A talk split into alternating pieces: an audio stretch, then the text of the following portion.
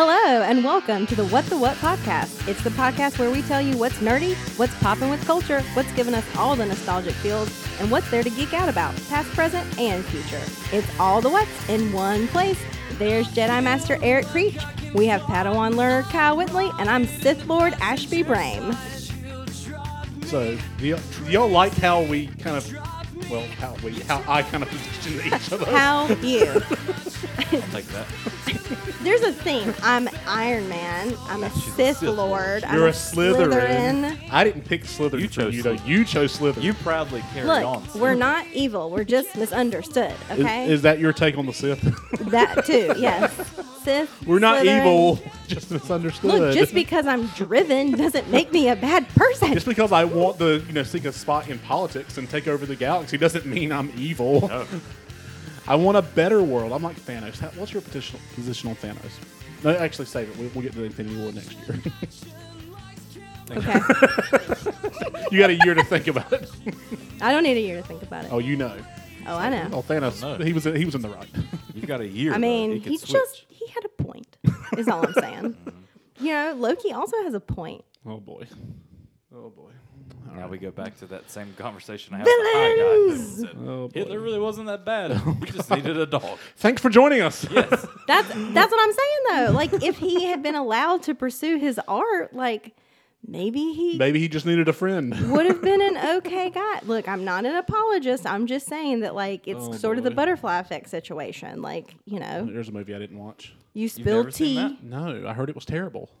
It was terrible. I didn't watch it. I loved it as like growing I up. mean, I, saw Ashton it, like, Kutcher's ten- not a great actor. I mean, so, I saw it a long time after it came out. Hold out. up. oh boy. Wait a second. I, I just I just hit a nerve. Swerve, skirt, skirt. Side road. Record scratch. Mm-hmm. I'm sorry. Ashton Kutcher is actually a really good actor and an amazing person and super smart and doing everything he can to lessen child trafficking in this world. Have through you seen technology. the Hot Fair. Wing Challenge? Yeah. If not, you should. Time out. So you're probably wondering why I'm in this situation. Look, just because he plays Time stupid in. characters doesn't mean mean he's a stupid person. I, didn't say, Literally. I never said he was stupid. Go So watch. this week we're talking about Star Wars. Go watch Hot Ones, where like they eat the hot wings and get interviewed while they do it. Mm-hmm. Not Is he the dude, where's host? car? No, but Oh. he was on there, and like they have super like intelligent conversations. with him, But at the end, they have him explaining some big theory as he's eating the hottest wing of the night. So he's burning up, having to like almost go throw up, but also explaining science to you. wow. So it's worth looking at. Okay, well, we'll do a deep dive on Ashton Kutcher at some point. Yes. Thanks for joining us tonight, ladies and gentlemen. Whether you think you're some kind of Jedi waving your hand around like that, or maybe you're just a junk trader trying to make an honest living off your gambling problem, please subscribe to us on Apple Podcasts, Stitcher, Spotify, or wherever you get your podcast. And of course, rate and review us five stars only. Please also follow us on Facebook, YouTube, and Instagram at What What Media. All one word. All one, oh man. Oh, you missed it. And find us on Twitter at WTW underscore media. Please share with your friends if you enjoyed today's episode or one of the 56 other What the What episodes that we have available in the archives. Last week on this podcast, we ran the Infinity Gauntlet for the seventh time and discussed Iron Man 3. And on today's episode, we are taking a deep dive into 1999's Star Wars Episode 1 The Phantom Menace. Here is your spoiler warning for today's episode.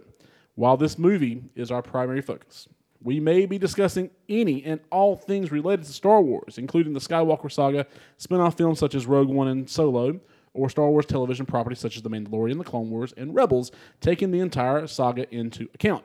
If you aren't sure about the difference between a Sith Master and a Sith Apprentice, maybe check out this movie first before you roll up to the Jedi Temple. So, with that said, Kyle, take it away.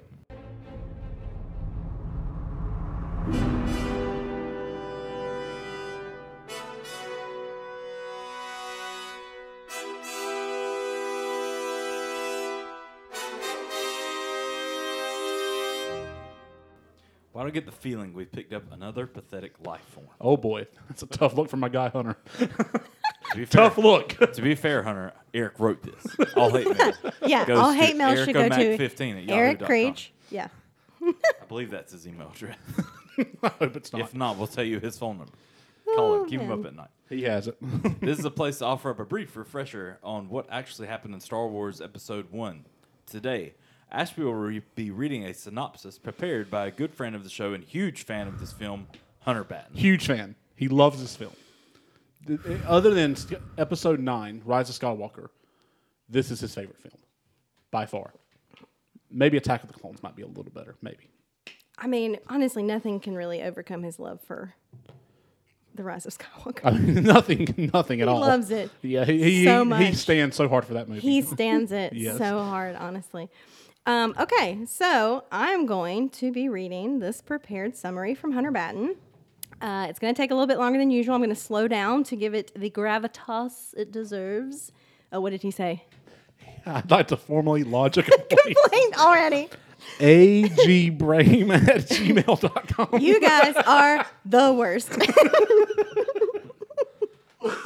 oh man. Okay, here we go. here we go. Oh, I'm so nervous. Uh, he- he's just gonna all the hate. Hunter, we do appreciate you doing this for us, buddy. We, we really do appreciate it. so nervous. Oh my gosh. He scares me. I'm terrified of him. Honestly, always have been. That's fair. Okay. He said, "Stop. do not stop." I'm sure he's like catching up to where because there's a Right. delay here, Right. obviously. But Okay. oh, Hunter, Hunter, we Here we love go. you. Here we go. Okay. Star Wars Episode 1 The Phantom Menace arrived in theaters on May 19, 1999. A very excited 13 year old boy sat down to watch the first new Star Wars movie in his lifetime. The theater darkens. A long time ago in a galaxy far, far away, John Williams' fanfare plays. The crawl starts. The crowd cheers. And we finally learn where the whole saga begins.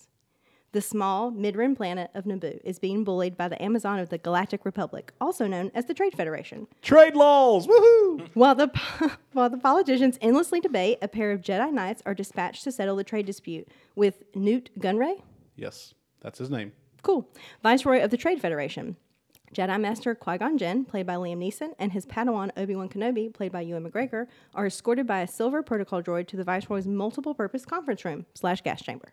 Darth Sidious dials in on a Zoom call to tell the nervous Viceroy to kill the Jedi and begin the invasion of Naboo. The Jedi's transport ship is blown up while waiting in the hangar, and poisonous gas fills the conference room. Before the six-minute mark of Episode One, we get a practical explosion and laser swords. Take that, haters! Qui Gon Jinn and Obi Wan slaughter a handful of droids and stow away on separate transport ships headed for the surface of Naboo.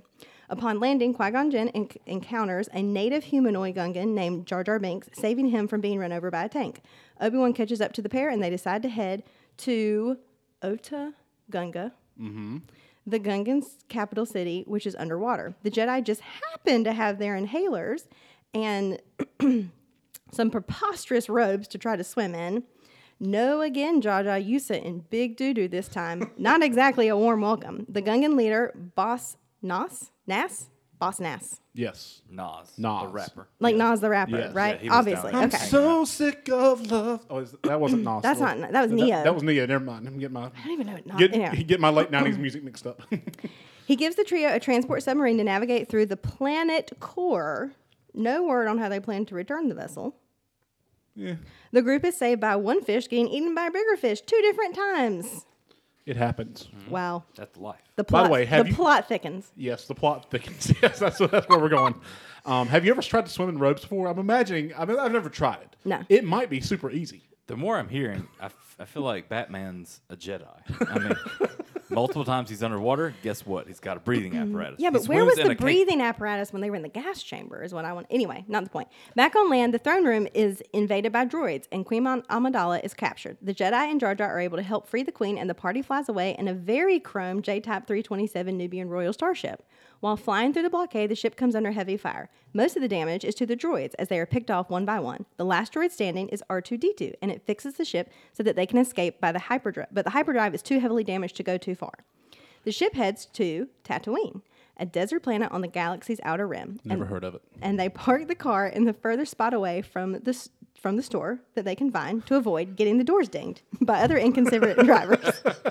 Qui Gon, Padme, and Jar Jar make their way into town. Jar Jar steps in poop, which is hilarious, of course. Love a good poop joke. Upon entering the almost certainly problematic Watto's junkyard, Padme meets a slave boy named Anakin. Padme, who is actually Queen Amidala, gasp, is hey, apparently spoiler. Oh wait, we already had one of those. Spoiler alert. is apparently 14, and Anakin is 9. I don't know why I felt the need to look that up, but I digress. Qui Gon tries a Jedi mind trick on Watto, but it doesn't work. No money, no parts, no deal, says Watto, and the group is forced to leave. Jar Jar decides to help himself to some street food and almost gets disemboweled by a Dug named Sebulba. Luckily, Anakin shows up to hit him with some pod racing trash talk, and the now foursome take shelter from a sandstorm in Anakin's mother's slave quarters. As we know, pod racing trash talk conquers everything. That's right. We then meet, oh, Shmi. Shmi. Shmi. Shmi. Think of uh, Captain Hook's right hand. Right. I don't like that. Okay. Uh, that's There's a. British guy that has a car channel. Shmi It's huge. Skywalker Shmi. and naked three three CP, C three PO, C-3PO. who was built by little Annie. They all sit down for dinner and have a light conversation about slavery and pod racing, while Jar Jar rudely tongues fruit from a bowl on the table. As one does. As one does.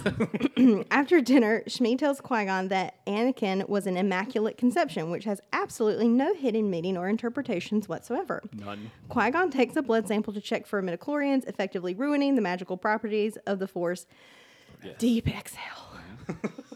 Darth Sidious' apprentice, Darth Maul, arrives on Tatooine attempting to track down the Jedi. He's busy sending out probe droids while Qui Gon is cheating at dice and betting on pod races with Watto. Qui Gon will enter Anakin's pod uh, in the Boon Boonta Eve race. Yes. And if he the wins. great pod racing race of Tatooine. Right, obviously, it's the best of all the Boonta Eve races. Yeah, we need to have Boonta. We Eve. really need to bring Boonta Eve back. Um, you lick flu- fruit off the table. Yes. And if he wins, the Nuvians get a new a new hyperdrive. Watto gets the winnings, and the kid will be freed. The pod race is awesome. There's nothing more that needs to be said.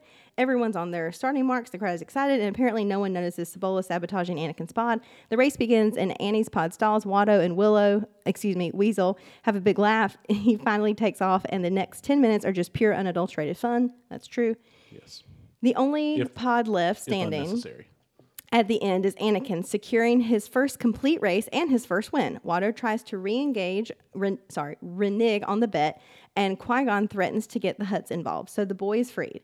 Anakin says a sad goodbye to his mother, and the group heads back to their newly repaired ship. Before they can board, Darth Maul, however, attacks, saving his double-sided blade reveal for later when there's definitely more dramatic effect. Qui-Gon uses his super jump powers to evade the attacking Sith apprentice, and they set a course for Coruscant to attend a special Senate session. Once on Coruscant, Qui-Gon, Obi-Wan, and Anakin take an Uber over to the Jedi Council to inform them of the attack. Qui-Gon also asks that Anakin be allowed to take his ordinary wizarding level exams, which he fails because he's a little too old and checks notes, loves his mother. Yes. Back in the Senate, that- that is definitely a red flag. Sheev Papalt- Our good pal Palpatine Sheev. continues his low key hostile. take these names, I swear, takeover of the Supreme Chancellor's seat, convincing Queen Amidala to call for a vote of no confidence in Chancellor Valorium. no confidence in you. Valorium is actually a pretty good name. I'm going to be honest. I really like how it just rolls off the Future tongue. children name. Yeah, that's Sheev right. Whitley. Just, just saying. Sheev Valorium Willie. Yes, that's a great Uh, Call CVW. her Lorian for sure. Now that the galactic seat of power is up for grabs, Palpatine is ready for the Queen and her entourage to head back to Naboo. Amidala has the bright idea to head to the surface to ask for the Gung, the, ask the Gungans for help.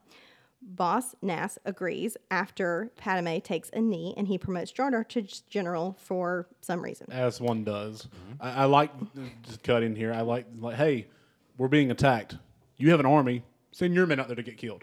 That's right. Okay, we got this. Jar Jar, you're general. Cool, cool, cool. The Gungan army will meet the Trade Federation droids on the battlefield to act as a diversion so the Jedi can escort the Queen and her security detail back to the palace to capture the Viceroy.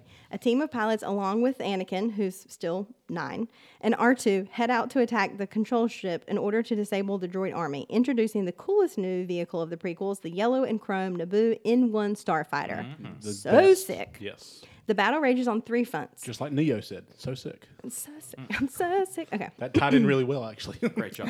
The pilots are firing on the control ship. The Gungans are chucking blue balls at the droids while the Queen's Guard make their way to the throne room.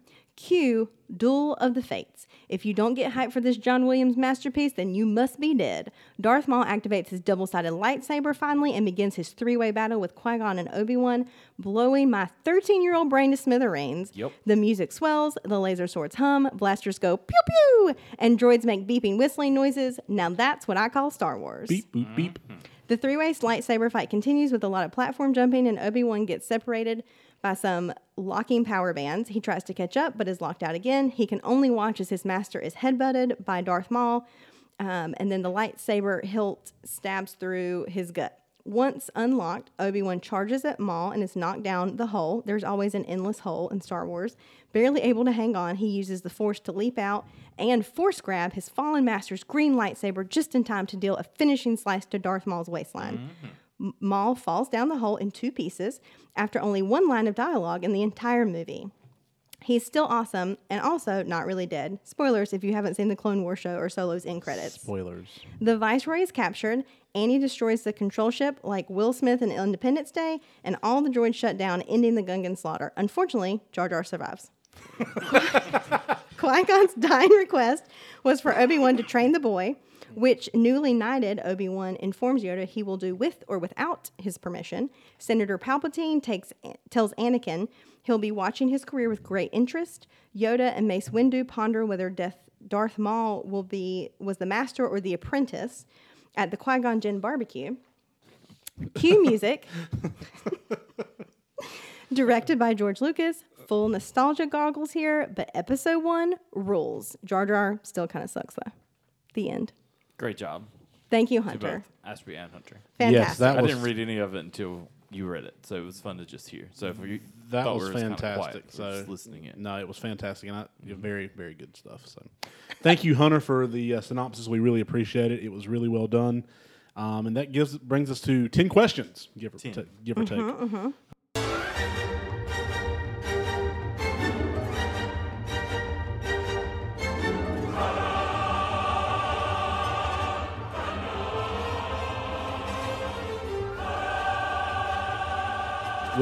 our first one, as always, do you like this film, Kyle? I said yes, and it's in my top twelve. So There's eleven Star Wars. there was a Christmas special.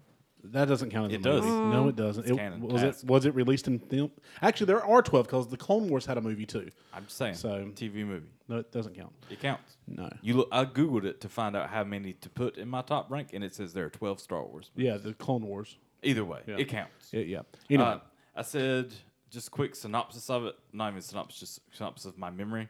Uh, I remember going to the movie theater and loving it. Like as I was eleven or twelve. Hunter was thirteen, so I was thinking I was twelve or eleven.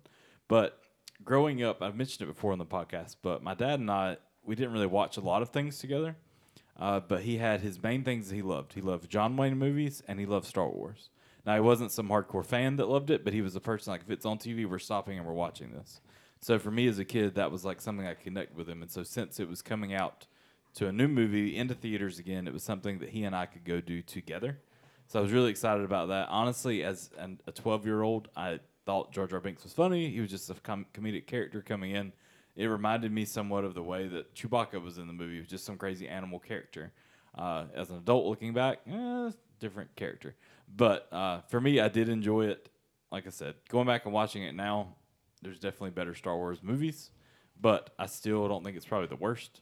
But um, no, it's not. but I enjoy it. I put yes question mark. I don't love it, but I enjoyed it when I rewatched it this week. Um, of the prequels, I liked it more than Attack of the Clones, but not as much as Revenge of the Sith. Um, trying to when you look at it through, I guess your nostalgia go- goggles and your current, you know, adult vision. Um, yes, I found so many things to, that were wrong with this movie rewatching it. Problematic. But as a kid in 1999, I was 12 when this came out, so um, turned 13 later that summer. I loved it. I mean, as a kid, Yeah. I mean, the, like the pod racing, the, I mean, everything was pretty awesome. What's so, sold to our perfect age where it's like, okay, now where, like, especially then, let me have all the toys now. Yes. 'Cause Right. You were All still the that age toys. that you want to Right. go home and Mhm. reenact this and play with that. So yes, for me, it was a perfect age for that. But absolutely. How about Ashby? you, ma'am?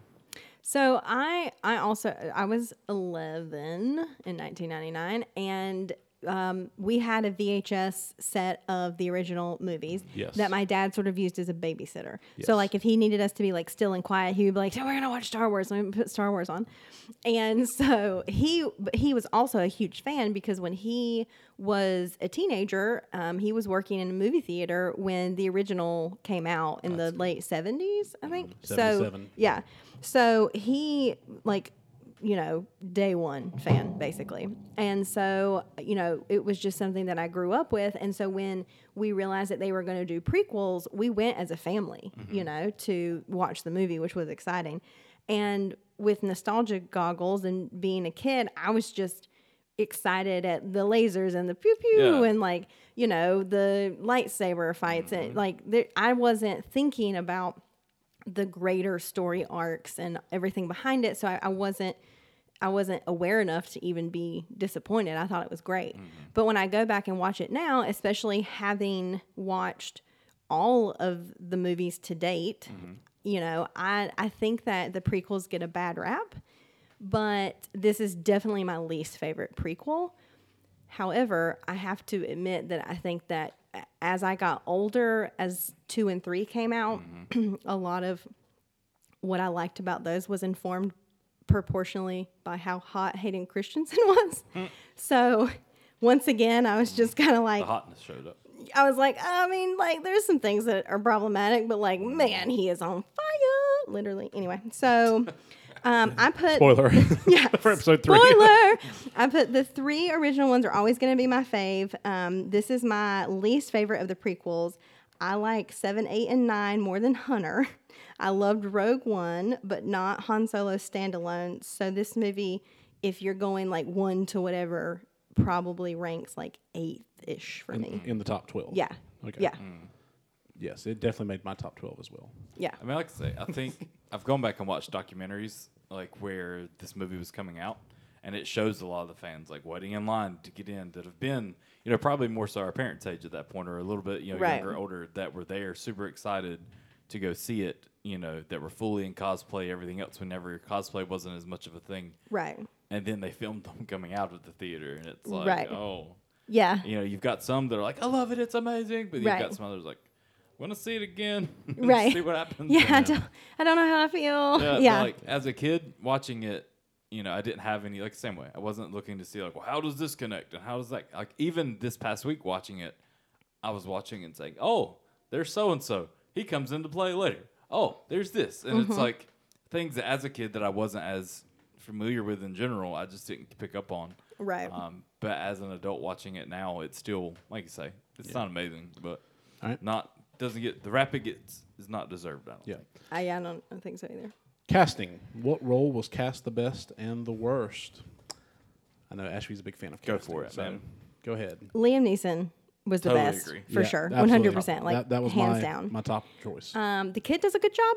He did a decent job. You know, he did a. a pre- I feel like there was a lot on his shoulders. He probably wasn't old enough to understand. Like, hey, you're gonna be Anakin Skywalker. yeah, like, you're going to be Darth Vader. right. What was, Um, his, was it? I guess it was previous, but Jingle All the Way was before this movie with the Arnold. I Yeah, think so, Jingle All the Way came out in '96. Yes. I didn't Yeah. realize that was the same, Same kid, until just now.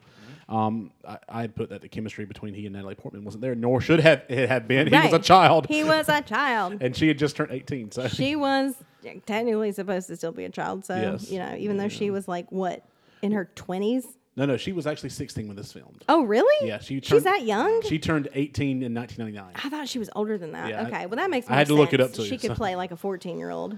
Still, Anyway, um, and I know it doesn't count as casting, but obviously the worst was Jar Jar Binks. Like, You honestly picked out the two I had. I put for Jar Jar Binks. I wouldn't even say it's a casting issue. It's just a character character flaw. flaw. issue. yeah. Right. Because the I guy think that- Ahmed Best did the best he could Yeah. with what they, the direction they gave him. right? and I feel like you know, not to get in some deep topic, and there's probably like we'll probably bring him up a couple times, but like Jar Jar itself, as we look on it now, you can see where like it's easy to look and see there's some racial issues there. Right. Um, for him and for George Lucas, if you go back and read interviews and everything else with them, both of them deny that that was everything, and even him, you know, saying himself is like, I didn't see that, you know, even acting it myself, that's not what I saw. But uh, for us in the generation where we live in, obviously we can see that now and see like, okay, I can definitely see where that could be an issue. Yes. But um, the guy himself, even if you look at pictures on set, that's like he's full blown character actor where he's got a costume on and he's got like a little hat that looks like his you know Jar Jar's head or whatever on top. So he went all out for it, and I don't think, like I said, I don't think he did a bad job himself. It's Right, just it's just- the role he was It was, a, it was a bad character. Um, you don't see it as much in this movie as you would in the next two prequels, but Ewan McGregor as Obi Wan was perfectly cast. Uh, he was following up from Sir Alec Guinness from the original trilogy, and at this point, I would say he's the Obi Wan I prefer. I think you could. So, I, I, there's you. You're seeing Obi Wan Kenobi at such different points in his life Mm-hmm. that I don't think I could be like, oh, he did a better job than Alec Guinness, Right. Because I would never say an unkind word against Sir Alec Guinness. Of course not. no. Um, But Well, hello there. Oh, sorry. but I do think that you can tell that he studied Guinness's work. Yes. Like that he like, and I think that that's the kind of actor Ewan McGregor is.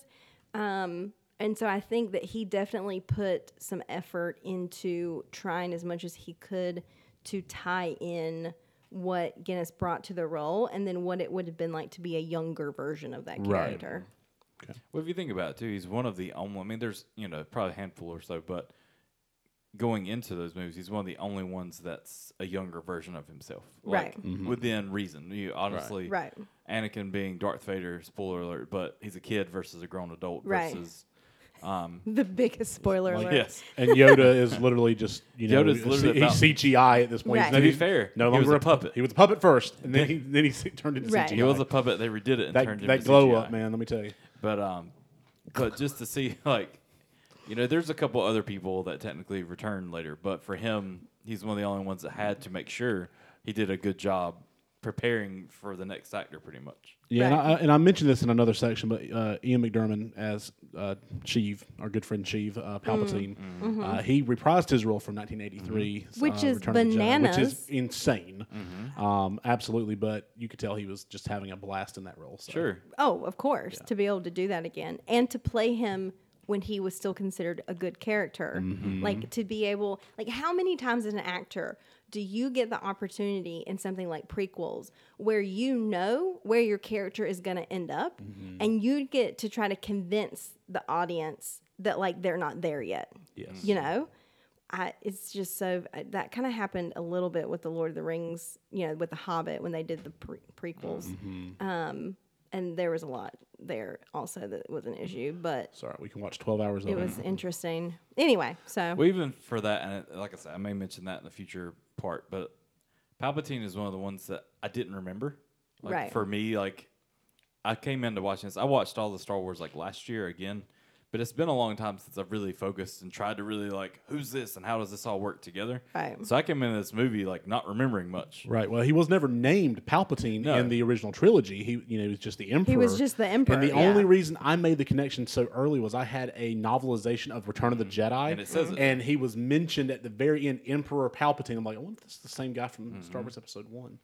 And so Wait a second. watching it for me, Connections. it goes all the way to the top.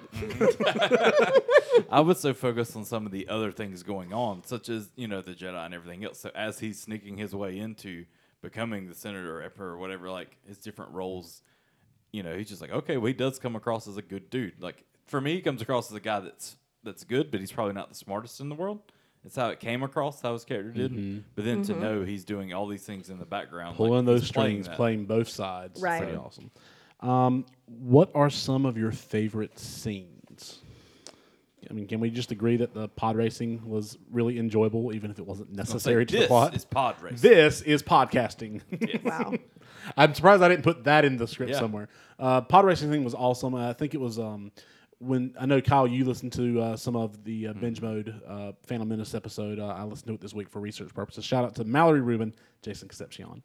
Um, they mentioned that George Lucas loved like car culture. And Because American Graffiti is an yes, awesome movie. Yes, that was one of his first films, and um, he loved. So the pod racing scene was was able to do two things for him. One, it was uh, to show off his love for car culture, but also to show off the techno- uh, technological advances they had at the time because he wanted to be the first to do some stuff. And Well, even like they waited so long to put those movies out. Yeah, because- he had ideas, but he couldn't. the technology hadn't caught No. up yet. So, And so that was one of those things that they'd spent the money and the time building this technology that he had to like take some extra moments to show it off. right, Um, and I look at it too because CGI I know has been around for a little while, But there's a lot of this stuff in this movie, like pod racing, for instance, that comes across really well. Like I don't get lost in the fact of, okay, well that's obviously fake or this is Right. No, it looked really, really real. Yoda to me looks more fake. Like ne- the one I watched was the CGI one, so like They seeing Yoda not. walk- Yes, but the more I look at him, I mean, I realize that yes, he's probably not right there in the room, but. Other other than that, pod racing. Pod racing. Um, I've sucked at the video game. I have the video game. When we, we when we do the Joe Davis Classic at some point this year, it's been postponed for.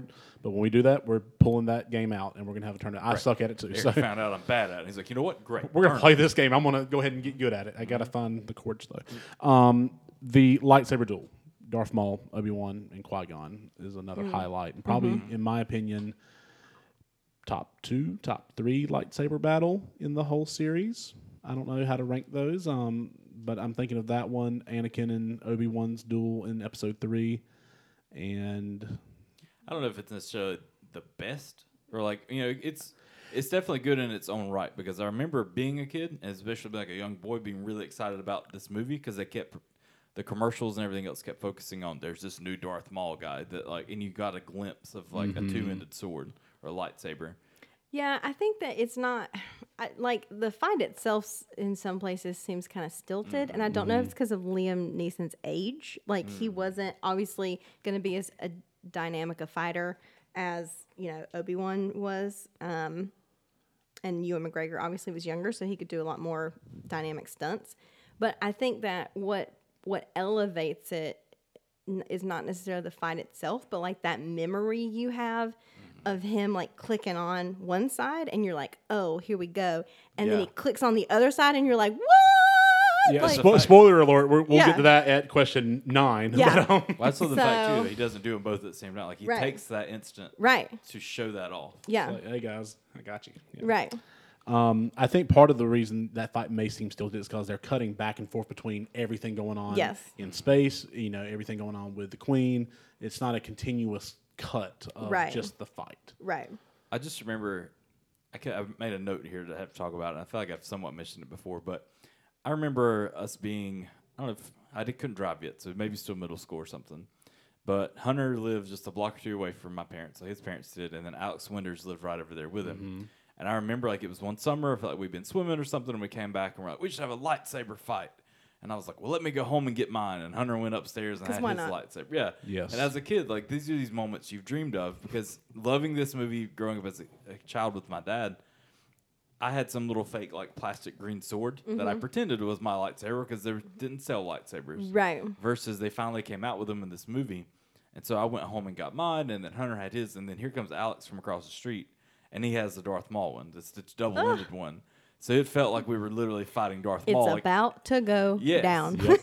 like I never owned one myself, but I was so jealous that like I was like, "Hey, can I can I uh, try that out? Let me see that real quick." And Oh, it's man. you realize how hard it is to fight with one of those though, because like you're constantly grabbing hold of like You've got to study the the uh, the ancient art of Jedi sword fighting, Yes. um, which Mace Windu did. By the way, he was a master of all seven forms. We Apparently, were there are seven forms. By the way, we were just about young Of kids course there swinging are. really hard and Yes. breaking other people's things. So Um, other favorite scenes. So one of mine was when Anakin turned his mom's words against her in the scene with her. 'Cause on that's the what dinner- kids Yeah, do. because that's what kids do. And I just, it was so beautiful because she's like, I don't want you pod racing. And he's like, okay. And then he's kind of quiet for a second. He's like, Mom, you're always saying that we should help people. And it's, The you, worst thing in the galaxy is people don't help each other. yeah, well, here we don't have help- people have who like, need help. We need to help I can help them. And you could just see her face where she's like, Are you kidding me? Yes. like, this is when you chose to listen to me. Go ask your force father. That's right. That's right. Oh man. Uh, any other favorite scenes?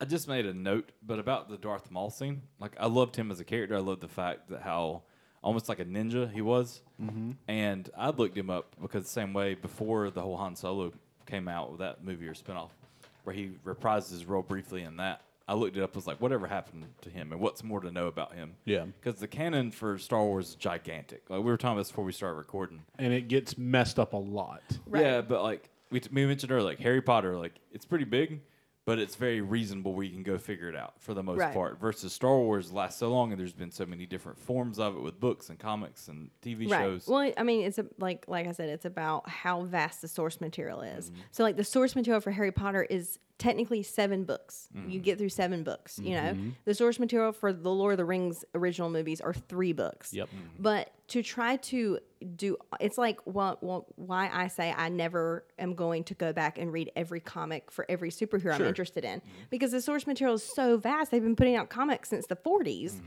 But it's the same thing with Star Wars. Like, there's so much ancillary, especially book series, to try to tackle that it's just like that sounds like a lot of work.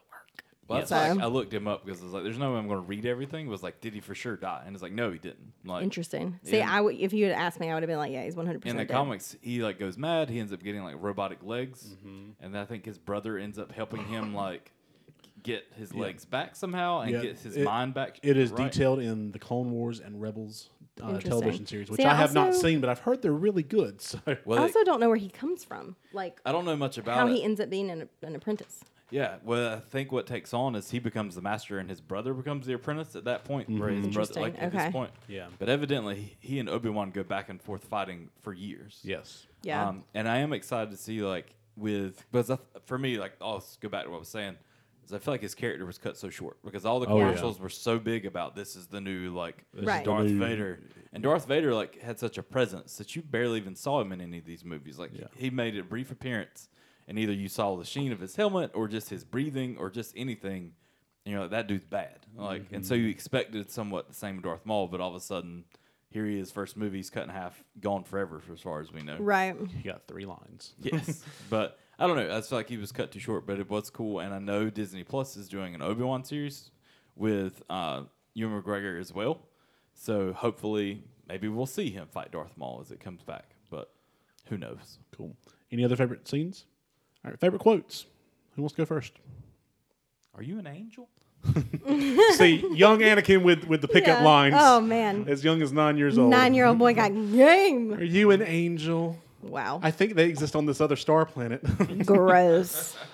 oh my goodness. So one of mine was actually I was watching it and I I guess I don't remember this scene and I was not prepared for it. But when he says goodbye to his mom and then he has to come back again to say goodbye again. And they talk about whether or not he'll see her again. And she says, Be brave and don't look back. And I started crying. And I was like, I hate this movie, made me cry. How dare you? Like, Um, I had a it just few. hits different when you're older. Oh, it does. yeah, Yes. it really does. I had a few exchanges. Um, Queen Amidala and Anakin's first exchange, um, where uh, or Padme, uh, you know, at the time, she's you're a slave, and Anakin just gets like, like, indignant at that. It's like I'm a person, and my name is Anakin. And Yeah. it's like, I mean, go ahead and put that back in her face. Like, Yeah. look, I'm, Right. I am not. You know something lower just because I live on this planet where that's considered okay. I am a person, Right. and so I love that. Um, I love the uh, banter between Padme and Qui Gon Jinn while they were on Tatooine, where Padme she's the queen, who's you know the handmaiden here. Um, before I get that, just a shout out to uh, whenever R two saves the ship and the decoy queen's like, "Hey Padme, go wash up this droid," Right. And it's like that's the queen you're talking to, Right. Um, but uh, so Padme's like, "Are you sure about this? Trusting our fate to a boy we hardly know, the queen will not approve." And Qui Gon's like, "The queen doesn't need to know." Padme's like, "Well, I don't approve." Yeah, she's like, Well, I don't approve. It's like, And it's okay. like that has a double meaning now because you're the queen. Anyway, Right. I like the one where Yoda's talking about Anakin mm-hmm. because for me, especially too, coming back as an adult, looking into this and being like, why doesn't he qualify? Or like, why? It's because he has fear of like losing his mom because he loves her so much. Um, and I know it goes way deeper than that, but he said, you know, fear leads to anger, and anger leads to hate. Mm-hmm. And it's like, well, okay, well, for this instance, it does. like, not necessarily every time, but like for this movie to work, and for that, you know, for their judgment over Anakin to work, they had to have something in that line. yes. Um, there was a line early in the film uh, between Qui Gon and Obi Wan. So Obi Wan says, um, "But Master Yoda says I should be mindful of the future." And Qui Gon responds, "But not at the expense of the moment." And I think that's just good advice in general for life. Like, yeah, be mindful of what's going to happen, but don't let it take over what's happening in the here and now. Right. I mean, so yeah, deep lore from Star Wars. Yeah. So, He was Yeah. like, Liam Neeson was passing out like all the heat in this because he also said like Well, he only had one movie to do it in. yes, and he did an amazing job. But said remember your focus determines your reality. Like and so just to think about the same thing, it's you know I've thought about the day. Just if you like you're just not having a great day, like where's your focus at in that? Is it on the negative? Because if it is, it's going to go bad. It's, So it's not going to get any better. Right. Right. versus where's your focus at, and that's going to determine your outcome of what you're doing. I mean, that's pretty much you know a galaxy version of saying make it a great day or not. The choice is yours, but slightly different. Yes, we still we st- we still quote that at my school. Oh, absolutely. Like that's that's our. Um, anytime I do announcements, that's my closing line.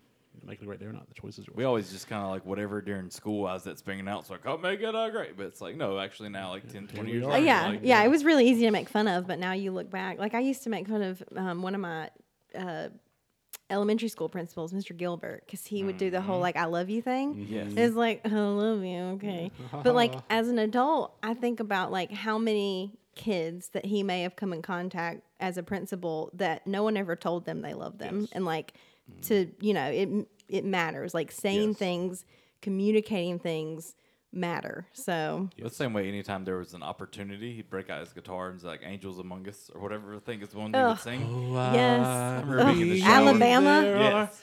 angels among Us. I watched them sing that live in the early '90s. That'll bring was tears to your eyes too, though. Like I remember being, I felt like in high school at some time, and like remembering that and being like, that was kind of an emotional moment. I remember being like a talent show Yeah. at Glen O'Kinley in like the old school auditorium. Mm-hmm. They had all of the like competitors get on stage, and everybody around the room is singing and waving back and forth. And then my sister comes in, and she's like, "I can hear you from the other side of the house. Shut up!" from somewhere up above. They come to you, and, and me me in our darkest darkest hours. hours. Look at that. Her saying she can't sing. We're I can't. harmonizing now. I Got can't that. sing. Uh, what worked the best in this movie? That was the spirit of Randy Jackson Yes. just come through me. All right, dog. What what worked the best? Oh man, I put I really liked the journey of Anakin becoming Darth Vader on that road to it. Um, I don't like I said I I would have liked to have gone and watched two and three right after just through got remembering things, but I knew I'd get it confused if I did. But watching this this time and just realizing that honestly for the most part in this movie the kid's just a happy kid. And to realize knowing where he's going to end up at, I really like the journey to see how he gets there. It's not just a typical movie where like Harry Potter, for instance, like Voldemort pretty much was like a bad kid, like for the most Yeah. part, and he grew up. It didn't surprise you for him becoming Voldemort versus Anakin's not. He's not your typical like everybody hates him or he's just a jerk. So obviously becomes a bigger jerk. Like it's not the situation. the So- Jedi really failed him. Honestly, they really did. I mean, we can talk we, talk about that a little bit when we ever get to Attack of the Clones, but Mm-hmm. probably shouldn't have been paired with Obi Wan. Probably should have been, you know, if- Well, if Qui Gon Jinn had lived, Yeah. would he have been any different? right, exactly, or if Right. he'd been paired with any Jedi that had any kind of experience training someone. right. I mean, um, but yeah. Um, I put that the relationship between Obi Wan and Qui Gon was wonderful to see, um, and then I also said that showing some of the failings of the Jedi Order in hindsight Sure. worked really well because it showed that they're flawed, who can't foresee everything that's coming. Um, I think about the um, the conversation Qui Gon had with the Jedi Council about, you know, I believe he was a Sith Lord. And I think it was Kai Mundi, who was the guy with the big head, you know, cone head. And he was like, it's impossible. The Sith have been extinct for thousands of years. And Mace Windu, Samuel L. Jackson, love him. I think if the Sith had returned, we would have seen that coming. And it's like, uh, no, you didn't. They're here. you kind of missed that one there, buddy. And then at the end of the movie, Mace Windu shows up with Yoda. It's like, so I've confirmed it. That was definitely the Sith Lord. Right. it's like, well, way to go there, buddy. A little bit of hubris there. But um, I do like, you know, sometimes our heroes, or oftentimes our heroes, are just flawed people as well, and they're not going to get everything right. So I think that worked best in hindsight. So. And I also put Ian McDiarmid was a joy as Senator Palpatine, who just Honestly, crushing honestly, every scene he was in. crushing it. Um, side note: I have to remark that the lead singer of Alabama is named Randy Owens. Not Randy Jackson. Not Randy Jackson. Okay. That makes my reference a little Also, off. Just letting y'all roll with it. I wasn't gonna call. also, I really love that in an episode to Star Wars, we managed to sing an Alabama song. yes, So we've connected. The never two. let it be said that this podcast is not celebrating the random. Yes. Um, so the only thing I put for what what worked best and kind of goes in the same vein that Eric was saying is having a fully formed Jedi Order, um, which we've never seen before. Being able to see them as an organization and a unit, having a council, kind of talking about rules, and it made me think a lot. Not to get too deep, but it made me think a lot of the Catholic Church an an order, a, an organization, a, a church, whatever you want to call it, is only as good as its components, as the people who make it up. Right. And so, and people are flawed. Um, and so I, I feel like where where the order and where the Catholic Church has gone wrong historically is in letting things like pride and greed and hubris you know, get too much of a foothold Yes. in people's minds and hearts. And so then you start thinking that you are infallible and you are untouchable and that that is, you know, from the top down. Yes. And so a lot of this movie was about sort of how wrong the council is on multiple fronts. Mm-hmm. And so it, it made me think a lot about the church right. um, and some of the issues that we know kind of go all the way to the top, not just in the Catholic Church, but in many organizations, organizations, private and public. Yep. Um, so I thought that was really interesting, but it, it was nice to be able to see them for the first time um, as as an entity Yes. that that has rules and laws and regulations and meetings and memos and all Yes. kinds of stuff. So Well, just to see too how is that going to work, or do you know, do you have to follow everything they say exactly to a T, or to the point of you know when they're talking about Anakin, like we're going to train him regardless. You know, even both of them end up saying it pretty much. Qui Gon did, and then when he's gone, you know, Obi Wan said, it. Right. But it's like even if you approve or don't approve for doing this, and Right. so it's not where they bestow powers upon them. It's a matter of who the people are in general. Mm-hmm. Like, Right. And so, I don't know. That gets into the meta whatever word that I can't remember. Midichlorians. Yes. Yeah, we'll talk about those in a second. But is it metachlorians or midichlorians? Midichlorians. is, is there a D? M I D I. Okay, Yes. midichlorians. midi, yeah. okay. Um, like you know, an outdated. Um, what am I thinking? MIDI. MIDI. Yeah. MIDI still works. No, it doesn't. Okay. Um, you ha- do you have anything else for what worked the best, Kyle? Uh, no, I think that's about it. Nitpicks. do you want to go first, Ashby, or Please. Go ahead? The age difference between Anakin and Queen Amidala, although not as large as I suspected, is still pretty big given their ages. Like if you're 29 and 34 or whatever, you know, like fine, cool, mm-hmm. okay. But when you're 9 and 14, there's a large gap between a you called difference. Yes. puberty. Yeah, that's literally high school and elementary school. Right. No. Shut it down. 100%. So that was really problematic. Are you an angel? But Okay. to be fair, to be really fair to this movie, there was never any i- intonation that it was going to be romantic. No, there that was their not. connection was romantic. It was not a nine-year-old and a fourteen-year-old making hard eyes at one another. No, it was not. It was a nine-year-old being a charming nine-year-old, and a fourteen-year-old who's really who who feels for this kid because of the situation he's in, but is really actually concerned for like the millions of people that she's Right. responsible for.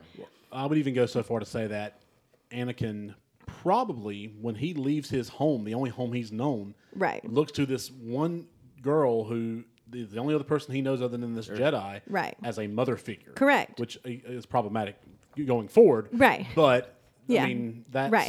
It's problematic for the next movie the when next we just jump headfirst into they've somehow later. formed a romantic relationship, and you're like, okay, so I hate that sand. that Especially took a like- hard Rough and right. coarse and it gets everywhere. If you're only viewing this one movie as a one movie thing, too, yes. you make a good point because as a nine year old boy, like I think of the swimming pool, like when there was older girls there, like how often did you ever like pretend like you feel like you I guess flirting's not quite the right word, Right. Because I wouldn't even say Showing it's- off. Yes, Yes. I was trying to like, Showing figure out the right thing because it's technically like flirting, but it's not. It's the best flirting It's not a like nine year old can do. It's not like Right. serious flirting. No. It's Right. like It's like, hey, can I get your attention? yes. Type deal. Right.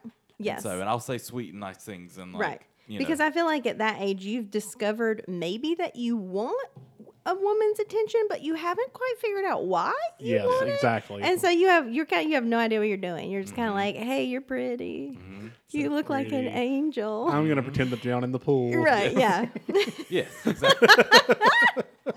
oh man. Oh, Maybe Wendy, that's what Wendy Pef- Pef- Peffercorn. we need one Yes. of those like spin-off movies between one and two now. Yes. hey, that worked out between uh He's in a galactic pool somewhere. between uh Wendy and um yeah, they end up and marrying uh, each what's other. her na- what's his name um, Squints. Squints and uh, the Sandlot. Well, maybe it's not as rare as we thought. Ma- oh, hey. What other nitpicks do you have, Ashby? the only other one I have was um, subtitles for some characters and not others. Yeah. Why? Yeah. What was the deciding factor? I don't. Okay. Yeah, that makes sense.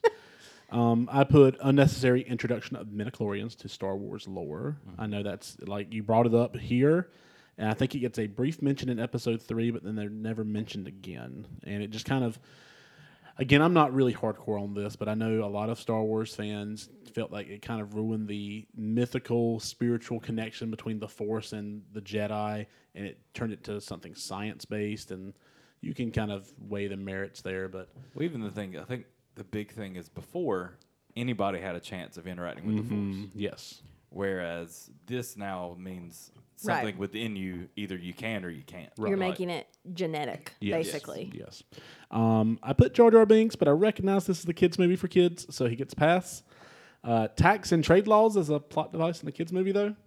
Just you know, like I, I said, eh, Is Star Wars for kids though? I would say it is. I don't think it was intended to be. Like if if you look at four, five, and six, those are not children's movies. That's fair. I know George Lucas has gone on the record, especially talking about Jar Jar, about how it was created as a kid's type thing, is have humor in it that you've never like. There was a, a clip of him on set during the process of everything, Mm-hmm. being like, "This guy Jar Jar is going to come in, and he's a character like we've never had before. He's the funniest character we've had ever, Right. Like type of deal." Um, especially gumming out in the way it was then, I would say it was somewhat aimed towards kids because they knew they were going to turn around and sell a lot of toys with it, do a lot of things Right. with it. Uh, but at the same time, I do acknowledge the other side where they, they hit on both ages, almost the same way that Marvel movies do. They're now. trying to get Right. the parents Right. and the kids. So Right. you know, like they, they want the parents to bring their kid to the movie, and then they want the kid to beg for all the toys. I mean, it's merchandising in Well, it's general. the same way too that we are obsessed now with Marvel movies versus growing up. They're taking a lot of not say because of the same, Obsessed. Obsessed. but whatever. But they're taking things that you know we loved or came to know of as kids, and now if we had kids of our own, we'd be excited to take them to it. Mm-hmm. Same way our parents grew up watching Star Wars, or if they did, Right. and then they turned around. and There's that bond of going together now and taking your kid. Yeah, I would agree with that. Um, and the last thing I put, uh, I feel like George Lucas was 10 years behind the times when he wrote the script to this. Um, it's something they talk about in wrestling, how Vince McMahon's just so far behind on pop culture. Um, but the reason I put this is I feel like he was 10 years behind and he was watching Full House while writing the script and decided to give Stephanie Tanner's catchphrase, How rude, to Jar Jar Binks. Yeah, that was weird. I like, noticed that. Jar Jar says it like two or three times. How rude. How rude. Well, and it, like to be fair, Jar Jar's character is funny. Like he is Yeah, the comedic relief. Like when he, He gets his. I mean- when he gets his tongue stuck and he's like, "Eh, eh, eh, eh, eh, eh." like it is really funny. If he had had a normal way of speaking, like if they had just given him a British accent and he was funny and he was still the comedic relief, it would have been fine. less screen time. Also, that yeah, You know, like don't. He was kind of all over the movie. Maybe less screen time. right. Um, what What about you, Kyle? Nitpicks for you? Did we steal them all? Hey, yeah, we've covered everything I had. Cool. Any questions about this movie that have been left unanswered? And I, I do have one. I don't have any because honestly, I can't remember all the movies. the other one's good enough to be like, "Oh, this happened," or y'all were like, "Well, actually, it was explained multiple times here." All right. Uh, yes, Ashby. Force babies.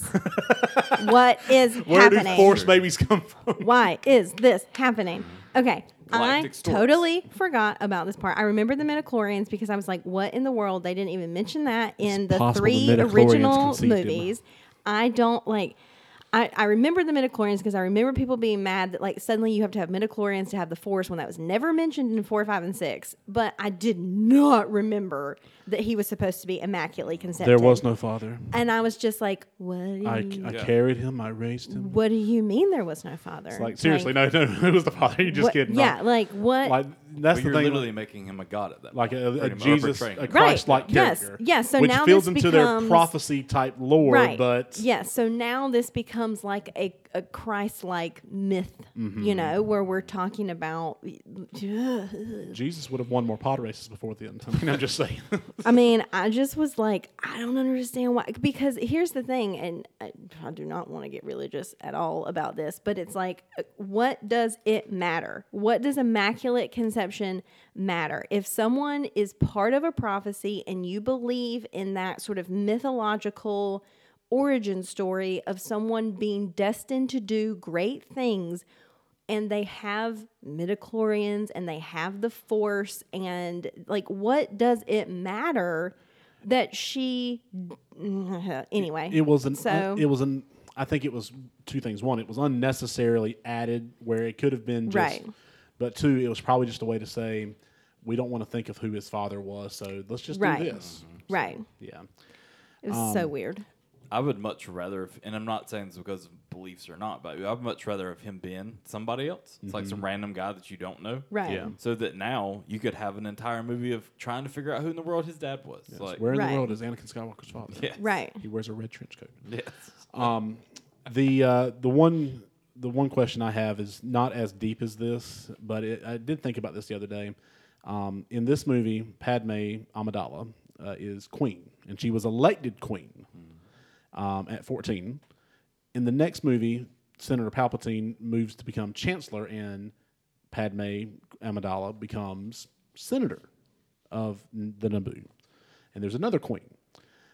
How does Naboo politics work? right i thought about that too i was like wait a second okay she's queen i'm with you cool she was elected queen She was elected queen. That's a president. Uh-huh. Like, just saying. That's not a queen. We don't elect queen. We don't elect royals. no. But I, I mean, I guess if whatever you want to call your elected official, that's your right. So, Like the only way I can kind of, I guess, you know, sure, if you want to call it queen or whatever, the only thing that I can kind of reconcile with is maybe the queen is just like the ruler of the planet, but not the representative for the system of planets that has like their own government, and that would be the senator. Like, kind of like it would be like the governor of Right. the planet. but she also s- clearly has some kind of uh, council because Yes. she's speaking to them. Yes, she is. And so, and she was elected, but that's interesting to me because you would think that a, a queen that young Mm-hmm. would have been forced into royalty that to being, you know, the headship of the nation that young because someone died. Right. So it's like you only get a. f- So you're telling me an entire planet elected a 14 year old? Well, the Gungans did. They didn't vote though. But anyway, Maybe that's the problem. maybe that's the problem. They, the Gungans got to have more polling sites Right. for Naboo politics. You know what? There's so much more we could talk about. I'm not even gonna go. Let's there. not get on that train. Uh, this is my actual favorite section of these 10 questions, the random section, because I have a lot here. Anything else you want to add? A favorite theory, rabbit hole you went down in our question of the week that we didn't post on Facebook, but I posed to you guys. Mm-hmm. What lightsaber color would you want and why? Um, so, Kyle, I'll let you go first here. Any theories? it's not a theory, but it's something that me as a person coming in and watching and not remembering hardly anything about this movie until I watched it was Keira Knightley and Natalie Portman confused the mess out of me. Yes. Where Oh, I had yeah. to look it up and be like, which one's which? Yeah. Because I'm first watching Natalie Portman be the queen, and I'm looking at the other, knowing in my mind somewhere in the back there was like they switch each A other. little and switcheroo. There's mm-hmm. something, but I can't remember what. Yes. And so I keep watching, and like, and then there was a scene because me and Erica were talking about watching it, and all of a sudden, when Natalie Portman has done the switch and she's out there, we kind of stopped for a second, like, which one is that now? Right. And so I, I googled it and looked it up and figured it all out. Um, so I don't really have any theories about it. It's just like they did a good job. They picked somebody that actually was convincing versus some movies would just pick some random other guy and Right. paint him up and be like, oh, this is the same person. Right.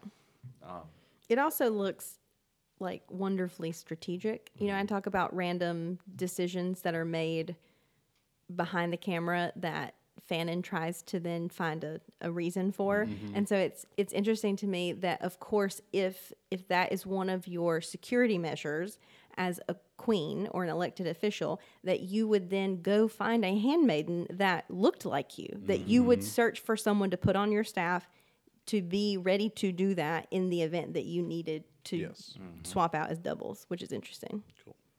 Um, I have a theory uh, that I found fascinating. I have a theory. Yes, I have a theory. It could be bunnies. Oh man, come on, Buffy? Yeah. The musical episode of Buffy? Fair enough. You got you. Got you. I'm not. I have a sorry. theory. It could be witches. yes. Um, I have to watch. Oh, the musical episode of Buffy is Chef's Kiss. oh, there it is. There it is. Not even Star Wars. There it is. Buffy.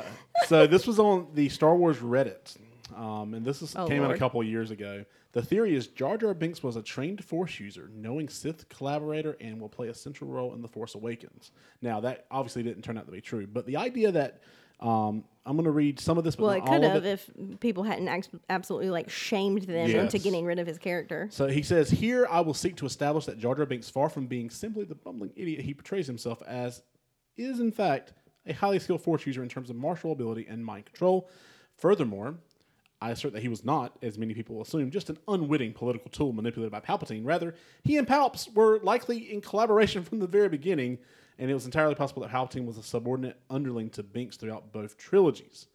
Um, and he says, given the above, I'll conclude with an argument as to why I believe it's not only possible but plausible that Jar Jar will make a profound impact on the upcoming movies and what his role may be.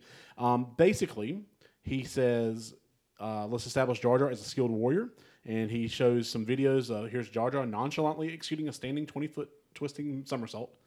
Um, you know, he says taken out of context, you'd probably assume that was a Jedi. You know, if you knew nothing about the movie and you saw this character, probably assume that's probably you know a Jedi or someone who's force you know sensitive or whatever. Um, but he says he uh, Jar Jar always manages uh, manages to convince us that he's a bumbling oaf in the midst of pitched battle, even though he's always incredibly, amazingly successful. Whether single handedly taking down a battle droid tank or unleashing a barrage of Boombas on their front lines, or precisely targeting multiple enemies with a blaster tangled around his ankle, we simply roll our eyes and attri- att- um, attribute it to dumb luck. Um, and that's one of the main reasons we as an audience hate Jar Jar. He goes on to basically say, hey, what if Jar Jar is a Sith Lord? And it's a really interesting theory. I'm not going to read all of it. Um, I'll allow it. no, no, no. There's a lot of stuff here, but um, I I would. would standing up. I just have to like our little lights dying, and I don't want to give anybody a seizure. Oh, that's fine. Oh no. Oh no.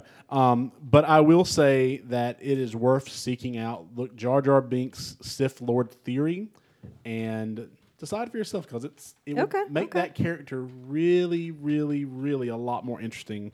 And uh, the theory even goes on to say that if he hadn't been shamed uh, to death in the first movie, that may have taken place, which George Lucas has never commented on that. So Well, I feel like there's been somebody though that was involved with the movies that like, and I don't remember who it was, and it may have been um, what's his name? The guy that did a lot of the new stuff. Um, David Filoni. no, I don't know.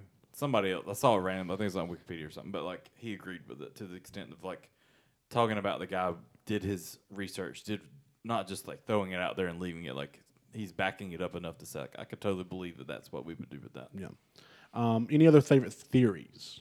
So I I don't this isn't a theory, but I did kind of go down a rabbit hole because so the first six minutes of the movie, they're sort of visiting slash infiltrating slash trying to get out of this base.